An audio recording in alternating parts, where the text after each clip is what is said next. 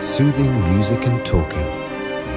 这是一场古典音乐的盛宴，那些美妙的音色，犹如天籁，在愉悦的旋律中回归宁静的自我。古典音乐看似很高深，但是每个人都能欣赏它的美。而且有的时候，它并没有那么严肃。音乐永远是我们生命的慰藉。Welcome to soothing music and talking.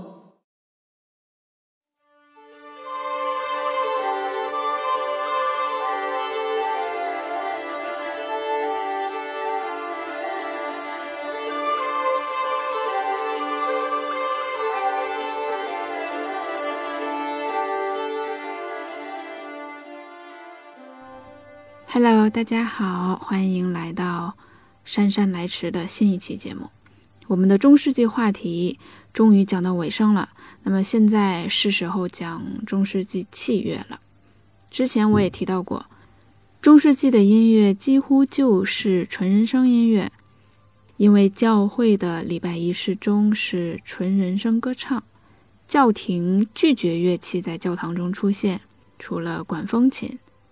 教廷在社会上占据的统治地位决定了主流文化的走向，但是在民间，乐器还是以自己的方式生存了下来。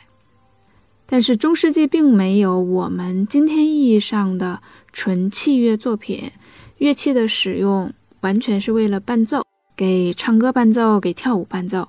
所以现在咱们能听到的音乐片段，要么就是舞曲，要么就是歌谣，而且不会有很早期的。起码也是呃十二世纪以后的东西。专门为乐器而做的独奏曲在中世纪恐怕不存在。今天呢，为了给大家清晰的体会乐器音色，我会分享单一乐器演奏的音频，然后个别作品呢是来自文艺复兴早期甚至是当代的作品，因为中世纪的资源实在很有限。中世纪乐器种类其实蛮丰富的，但遗憾的是没有多少曲谱流传下来，因为当时乐器演奏基本都是即兴的，乐器的传播可能是靠人去记忆，而非写成曲谱。记谱法在民间并没有普及，所以现在能够听到的所谓的中世纪音乐，到底还原程度有多少是比较难说的，但至少。中世纪乐器终究还是传承了下来，而且到现在还有很多音乐家在演奏、研究和推广，这也有赖于上世纪末欧美国家复古风潮的兴起。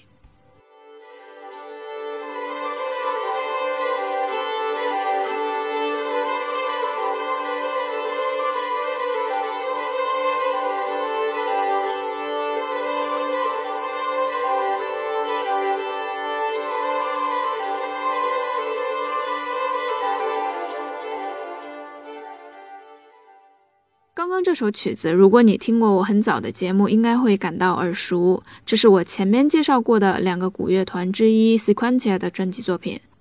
Sequentia 这个乐团跟 Anonymous Four 一样，呃，研究录制中世纪音乐，但是有个最大的不同就是，呃，Sequentia 会大量使用到中世纪乐器，而且这个乐团的成员本身也都是很优秀的演奏家，包括演唱一些圣咏啊、赞美诗这种曲目。有时候他们也会加一个乐器伴奏，当然这一期我的重点是详细介绍几个很重要的弦乐器，所以呢，我有寻找一些相应的独奏曲，这样也方便大家比较清晰的感受到这个乐器的声音魅力。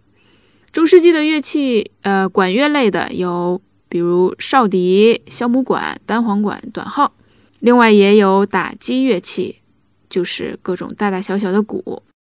不过呢，我这次只打算仔细的说弦乐器，因为这个类目里的乐器从历史地位上来看，对整个音乐历史影响比较大，而且到现在呢，仍然在被人演奏。另外还有一个很重要的原因就是好听。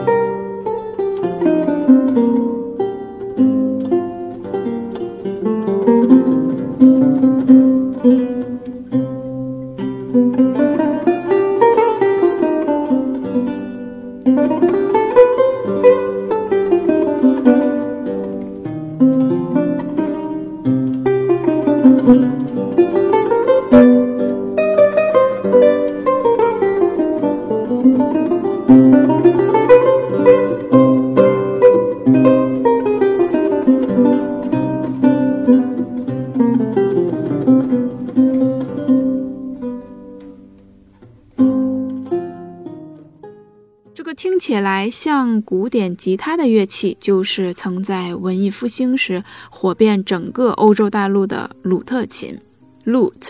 它在中世纪的时候还没那么火爆，在十五、十六世纪的时候，呃，是最最流行的乐器。上至皇宫，甚至教廷，下到民间百姓，大家都非常喜欢鲁特琴。人们对这个琴的热爱，甚至间接推动了这个琴谱的印刷发行。我有在网上看到一句话，出自莎士比亚的作品，说：“Isn't it strange that sheep's guts could hail souls out of men's bodies？” 他说：“羊的肠子竟然能如此歌唱出人的灵魂，这难道不是太奇怪了吗？”这个羊肠子说的就是鲁特琴，因为早期的这个 lute 琴弦使用的是羊肠线。这里呢提醒大家一下，这一期节目仍然有辅助文章，当然这次就不是看歌词了，我整理了很多乐器的照片以及绘画作品，大家可以翻一下。文章链接还是在节目简介中。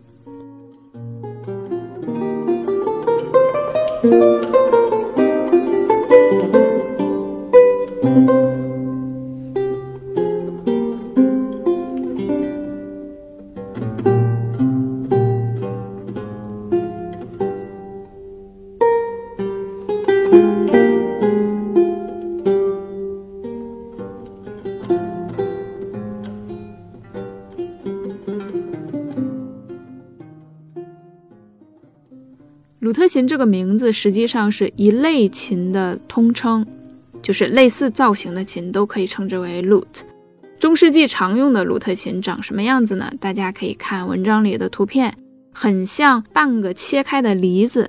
然后这个琴背呢也是圆滚滚的，琴颈是向后弯折的。今天我要介绍的乐器全都是弦乐器，但是弦乐器这个庞大家族。还能再细分几类？那这次我要介绍到两个分类，一类是叫 pluck string instrument，另一类是叫 bow string instrument，就是拨弦乐器和弓弦乐器。那顾名思义，拨弦乐器就是靠手或者拨片拨动这个琴弦，然后发出声音，比如吉他、竖琴、古筝、古琴，还有琵琶。然后弓弦乐器呢，当然就是用琴弓。来拉琴就是依靠这个摩擦的过程发出声音，大家最熟悉的就是提琴家族了，大提琴、小提琴。中国的弓弦乐器最出名的应该就是二胡了，呃，另外蒙古的那个马头琴应该也是。而鲁特琴呢，大家刚刚听到了鲁特琴的声音，可以判断出来是拨弦乐器。当代弹鲁特琴的人也大有人在，这个弹法跟吉他是差不多的。但是在中世纪刚出现的时候是有拨片的，不过到文艺复兴的时候已经出现指弹的方式了，后来好像就都是指弹了。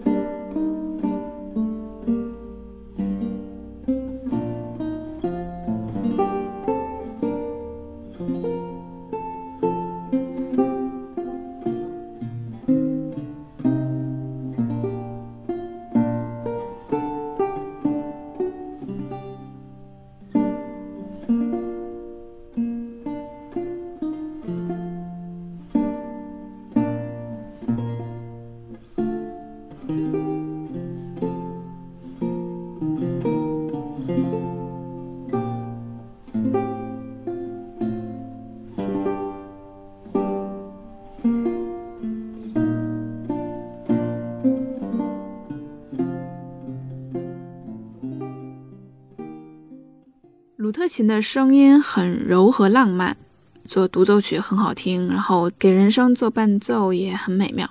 另外，他还经常给其他乐器做配搭。文艺复兴时期的人们真的是太喜欢这个乐器了，甚至称它为 instrument of angel，天使的乐器。不过遗憾的是，这个乐器有个很大的弊端，就是容易跑调，这个琴弦非常容易松掉。就是要频繁的调音，所以呢，曾经有鲁特琴演奏家抱怨说，a lutenist spends most of his life tuning rather than actually playing the instrument。一个鲁特琴家一生中大部分时候都在调琴，而不是在弹琴。所以后来到巴洛克时期的时候，这个琴基本上就被各种新的键盘乐器替代掉了。那鲁特琴先说到这儿。在中世纪，还有一种跟鲁特琴形状特别像的，但是整体尺寸小了很多很多的小可爱琴，并且呢，也是拨弦乐器。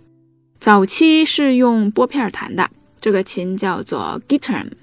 相比鲁特琴，在中世纪末期更为重要并且更为流行的弦乐器，恐怕就是 g i t a r 了。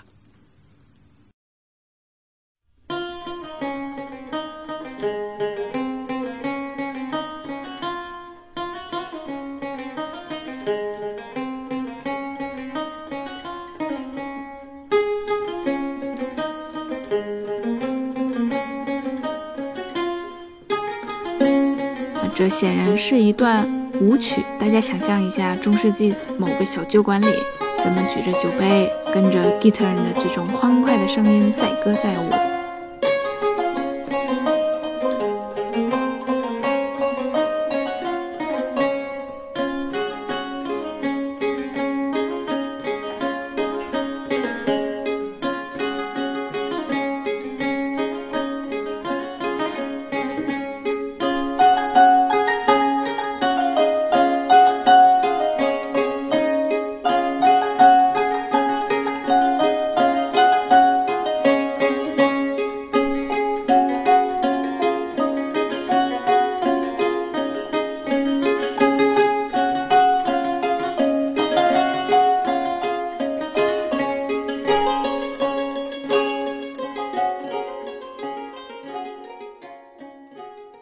中世纪末期，也就是十四世纪末到十五世纪初这个阶段，guitar 差不多是乐器圈的网红，有点像 lute 在文艺复兴的火爆程度。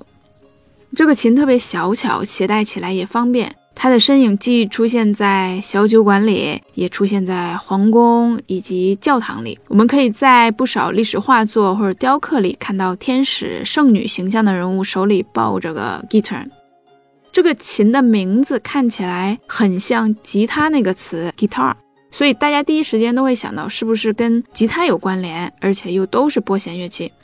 guitar 和 guitar 的这个这种联系，在很多书以及词典里边都有提到，但是呢，有真正深入研究中世纪乐器的学者发现这是一个错误的理解，guitar 跟吉他并没有关联，而且也不是吉他的前身。所以，这可能算是一个普遍性的错误认知了。中世纪乐器名称的混乱与歧义早就不是新鲜话题了。有的乐器可能被命名了好几个不一样的抬头还有时候几个不同的乐器被命名了同一个抬头。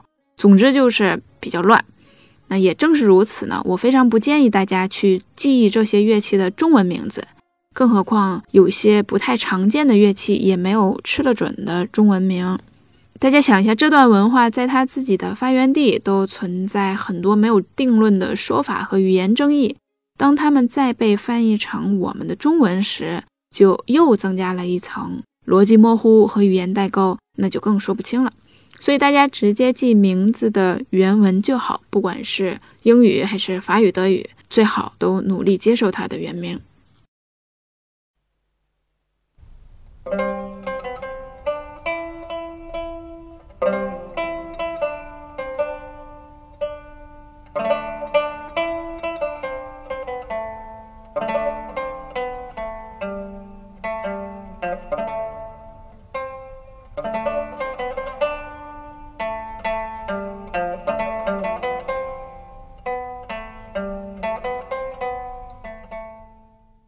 一小段音乐出自中世纪后期的重量级音乐家马肖。之前我也有介绍过他。这个琴，大家看到它很小，所以琴弦的音域呢是比较高的。在复调音乐里，它很有可能就是负责高音声部。Guitar 经常和鲁特琴或者竖琴一起合奏，在音域上应该是蛮好的补充。本期文章里，我插入了一个视频，是最近查找资料时发现的。在英国有两位专门研究和演奏十三到十七世纪这段早期音乐的演奏家，他们致力于中世纪和文艺复兴的这种乐器的教学啊，音乐文化的推广。大家可以听完节目的时候再看看文章里的视频，我从 YouTube 上下载下来，然后传到腾讯里的。啊，在这里我先播一段里边的音乐。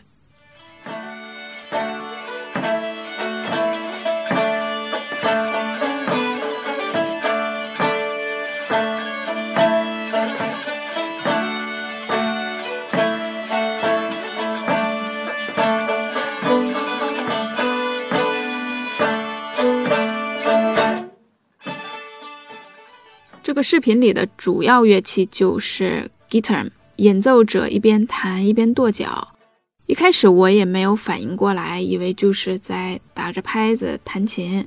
后来我听到了铃声，就想起来中世纪有种铃铛叫 ankle bell，脚踝铃，就是挂在脚踝上的铃铛。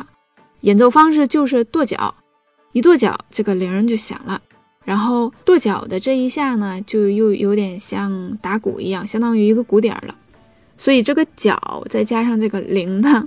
整个就构成了一个铃鼓，想来当时的人也是挺会玩的。尽管乐器不是很发达，工艺也比较拙劣，但是人们真的是想尽一切办法拓展乐器的各种可能，在演奏上竭尽所能扩展声音的层次与丰富性。像这个脚踝铃铛，演奏者只要跺脚就行了，所以手里可以继续弹别的乐器，然后呢还可以再加上歌唱。这么一来，一个人。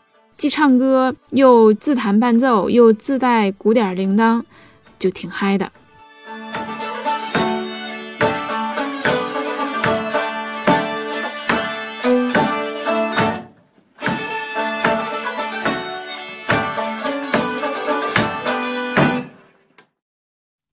鲁特琴和 guitar 都是在中世纪以及文艺复兴时期里流行开来的乐器，并且到。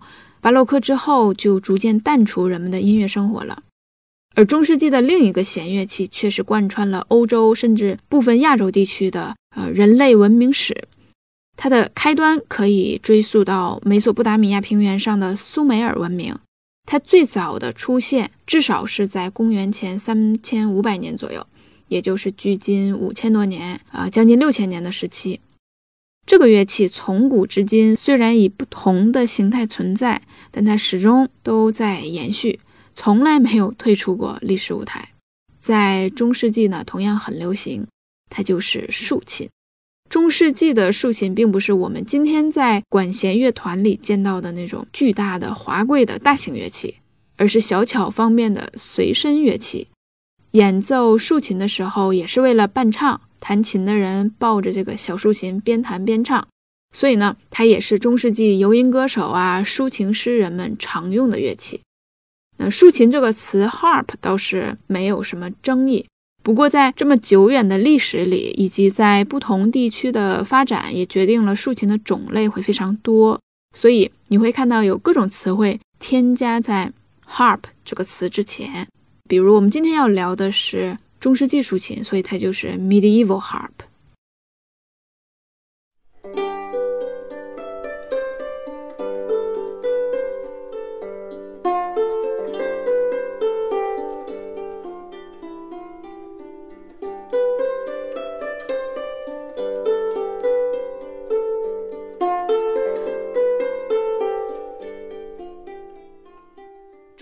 竖琴不只是尺寸比较小，琴弦数量也没有那么多。十二到十三世纪的竖琴应该是在十五根以下。随着时间推移，琴弦的数量越来越多，到中世纪末期的时候，已经接近二十根了。跟鲁特琴一样，中世纪的竖琴也是用羊肠线做琴弦，不过据说爱尔兰地区用的是金属线。从风格或者类型上来说，中世纪竖琴也被称为罗马式竖琴 （Romanesque harp）。当然，这是今天人们对它的一种定义。琴的样子，大家可以参考本期辅助文章里竖琴部分的第一张图以及第二张对比图。跟现代竖琴比就小太多了，形状是有点矮矮胖胖的感觉，人们可以很容易的抱着它边弹边唱。第一张照片里的音乐家在他的网站里说，这个琴是他好不容易淘到的凯尔特竖琴 （Celtic harp），其实基本可以等同于 medieval harp。中世纪时期的凯尔特民族活动范围已经缩小很多了，就在英国以及周边地区。这把凯尔特竖琴也正是中世纪竖琴很典型的样子。照片里的这位演奏家 Robert Eklund，他用手里这把琴弹奏中世纪音乐的音频，我也有下载到。啊，有两首十二到十三世纪的作品，能有这些背景信息充足的资源分享，还是比较难得的。那我们来欣赏一下中世纪的竖琴。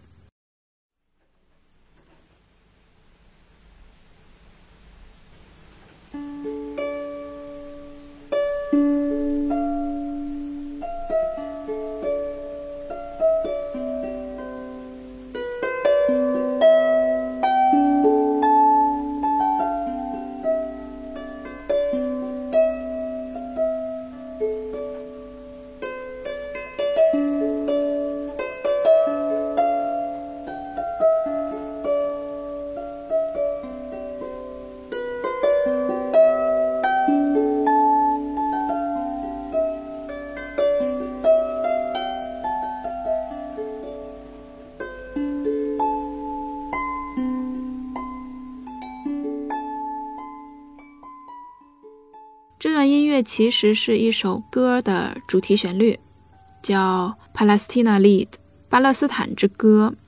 歌词则是一首德国中世纪诗人瓦尔特写的一首长诗。瓦尔特是很出名的中世纪骑士爱情诗歌的创作者。除此之外，他也写呃政治诗和赞颂基督方面的题材。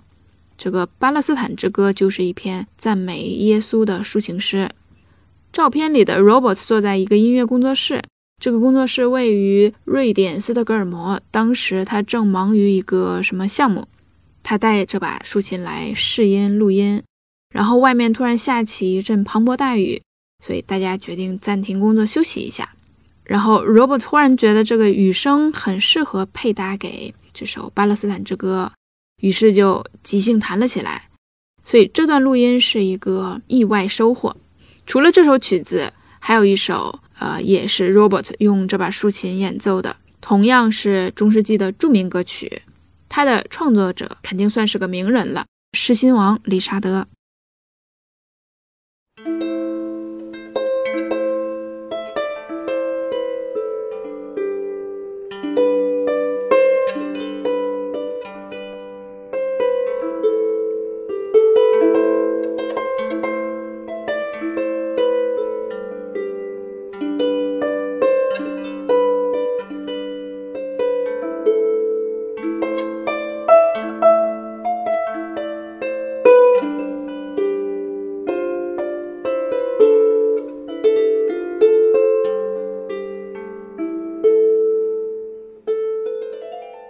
不知道大家对这个旋律是不是感到熟悉？这是一首很忧伤的歌谣，是理查德被囚禁时创作的。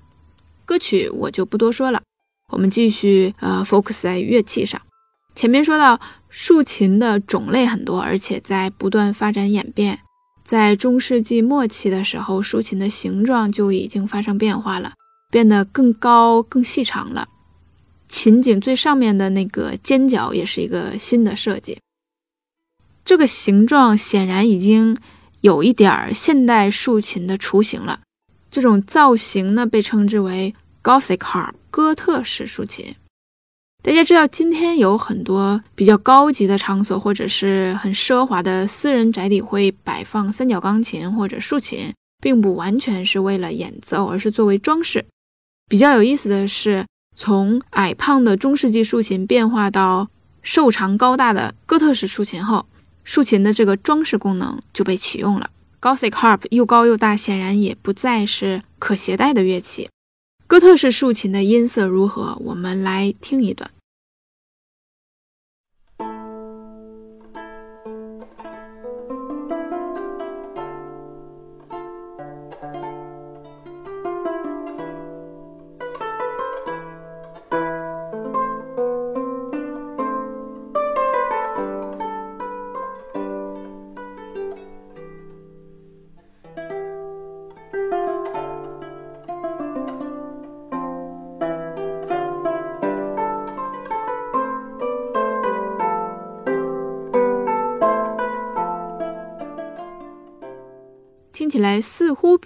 前面的凯尔特竖琴音色稍微沉稳一点点，携带式小竖琴的声音会更清脆一点。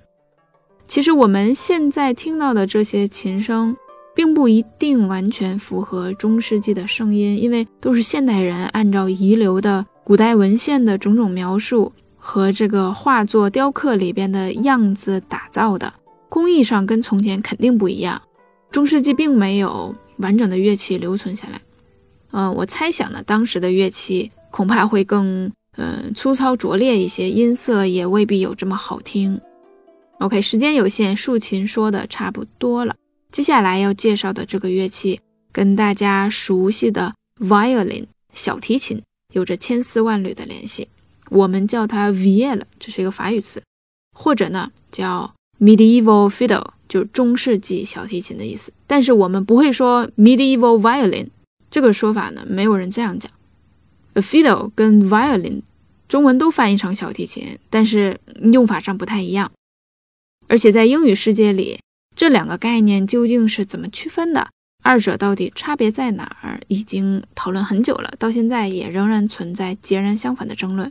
不过大部分人还是认同，它俩就是一回事儿，就是一样的东西，只是用来演奏不一样类型的音乐。呃，争论先放一边，我们来听一下中世纪小提琴的声音。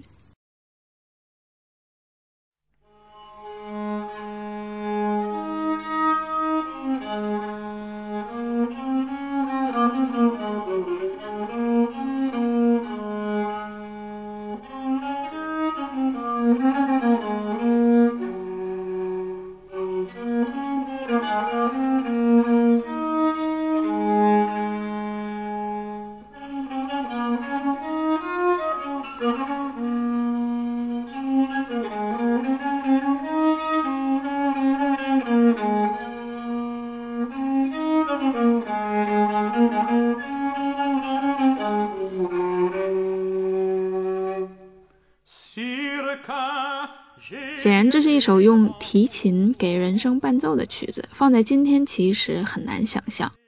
大家都听过吉他弹唱，也听过钢琴伴唱，但好像从来没听过用一把小提琴给人声伴唱。在中世纪的时候，小提琴和其他的呃鲁特琴啊、竖琴啊一样，都是用来为唱歌跳舞伴奏。那么说到这个 fiddle 跟 violin 的区别。Fiddle 其实就是 violin 的另一种口语化的说法，二者指的都是同一个乐器。那追溯回中世纪去看，所有用弓来拉的弦乐器都统称为 fiddle。今天你如果跟一个管弦乐团里的呃小提琴手说：“哎，你这把 fiddle 不错呀”，这是完全 OK 的。但是在用法上呢，二者确实有区分。说 fiddle 的时候，总是与 folk music 跟传统民谣有关；而说 violin 的时候呢，可能往往就指代这个管弦乐团里边的这个小提琴，总是跟古典音乐、严肃音乐或者是现代音乐挂钩。那么刚说到，他们是为了演奏不同类型的音乐而做区分。那在使用的时候，确实会对乐器结构做出一些小改动，比如说是用作 fiddle 的话，架起琴弦的琴柱。可能会有别于 violin。另外，在英语里，这两个词的语法也不太一样。violin 非常明确，就是一个名词，但是 fiddle 既是一个名词，还是一个动词，所以这个词就会有各种派生变化。在所有这些差别的影响下，这两个词的界限就慢慢划清了。一说 violin，人们就会潜意识里感觉好像是那种比较高级的啊，很 fancy 的。一说 fiddle。就是比较传统音乐啊，或者是 folksy 的感觉。所以讲中世纪小提琴呢，我们都是讲 medieval fiddle。那么中世纪的小提琴长什么样子？大家还是可以看辅助文章里的图片。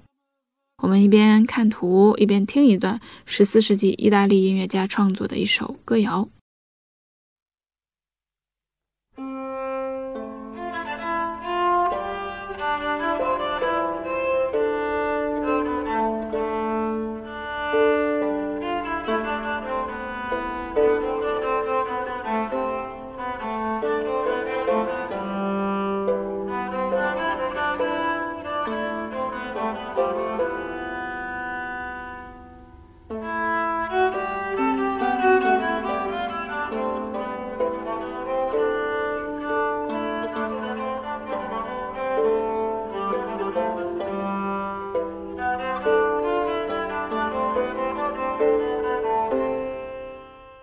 小提琴在中世纪非常受皇室贵族的喜爱，有不少历史遗物显示出这一点。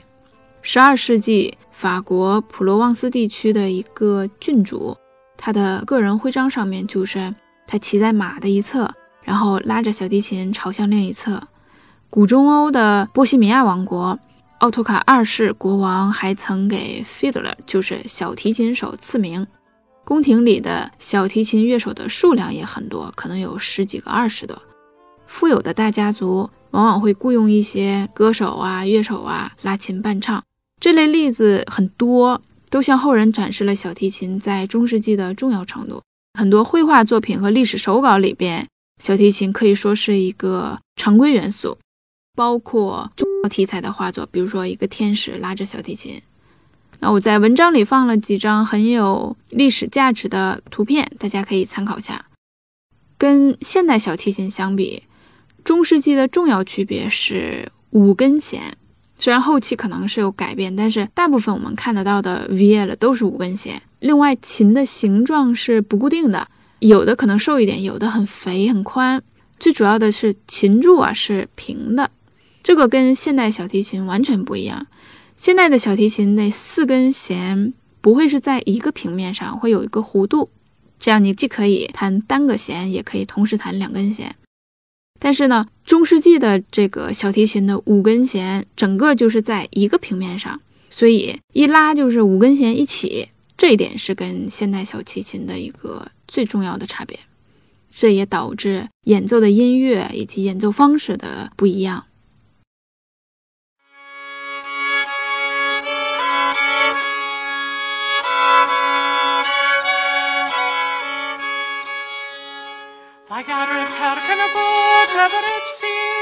And grant him perfect grace the more was his plea to heaven hey with great bit of homer come by me and wear onyctop and by empirics and by empirics and 辅助文章里 viola 的部分，我也添加了一个视频，就是大家现在听到的这段音乐。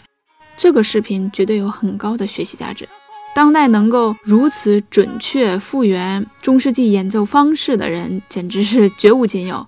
视频里的演奏者是美国一位研究中古罗曼语的大学教授，他用一把几乎完全复原了中世纪模样的小提琴，像当时的游吟歌手一样，一边拉琴一边唱歌，而且他演奏这个琴的姿势可以说是准确重现了中世纪的弹法。所以这个视频直观的让我们体会了一千多年前的小提琴表演。紧接着这个视频还有一个比较长的五分钟的视频，是一个小乐团表演中世纪的歌唱，用到了 viola 还有其他几种乐器。他们唱的是法国抒情诗人创作的歌曲，大家有空可以欣赏下。这一期节目内容好多，但是要介绍的这几样呢，确实一个也不能少，都是中世纪不得不说的代表乐器。接下来终于要讲到最后一个弦乐器了。这个乐器不属于鲁特琴家族，也不属于提琴家族，跟竖琴也不是一派的，不过算是近邻。它叫 Psaltery，索尔特里琴。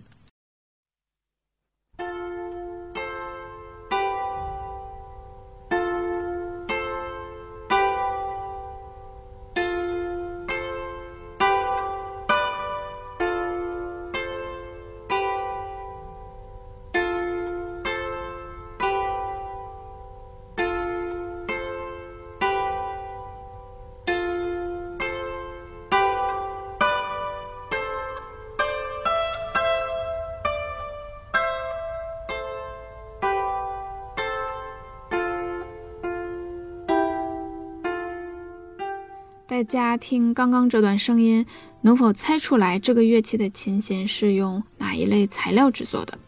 相比之前几种弦乐器那种比较暖的音色，Psaltery 发出的声音有种金属感。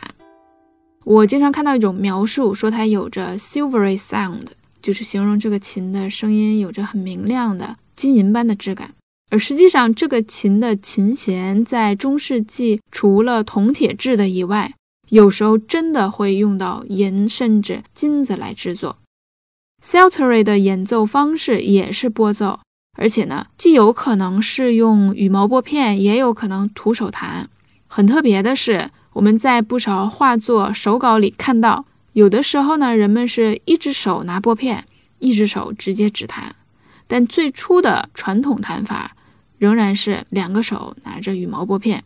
刚好有一个视频就是这种弹法的，我有放到这个部分里。这个琴的中世纪作品资源我手里很少，呃，给大家听一段当代的演奏家即兴弹奏的一段吧。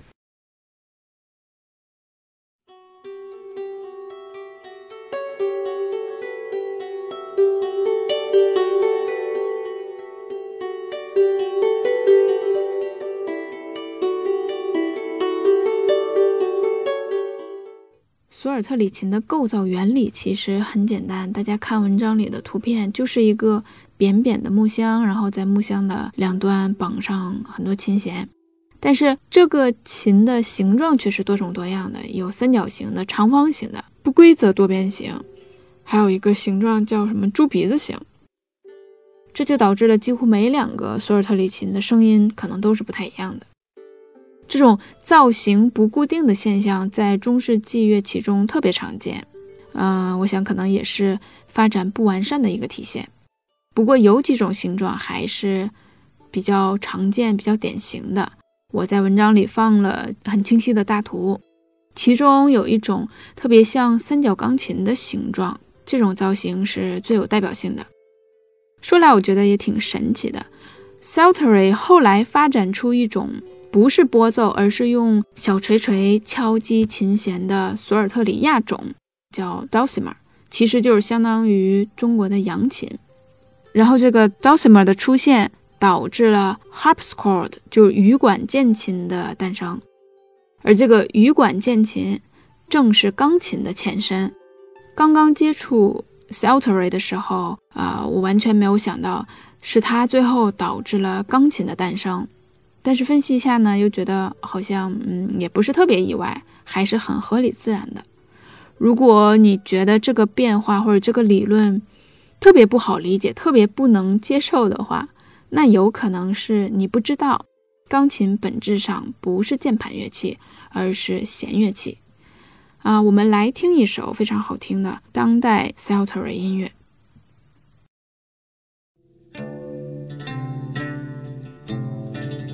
今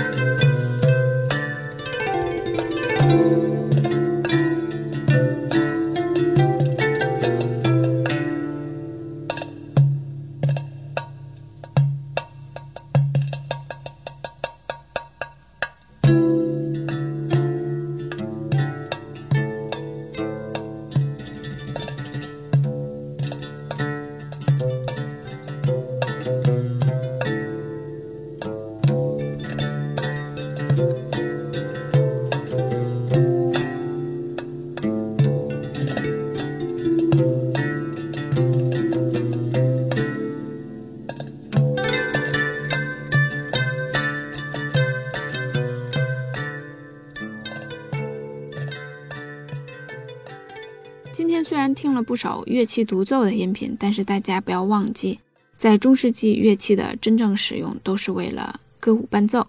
而在所有这些艺术遗产中，欧洲民族的歌谣是中世纪末期遗留给后人最珍贵的宝藏，包括法国的上颂，还有意大利的牧歌，还有就是教会音乐的最后一个化身——经文歌。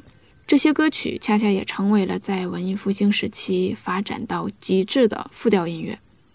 下一期节目将是中世纪音乐话题的终结，但也是文艺复兴的开启。节目的最后，我想用那首狮心王理查德的歌作为结尾。感谢你的收听，我们下期再见。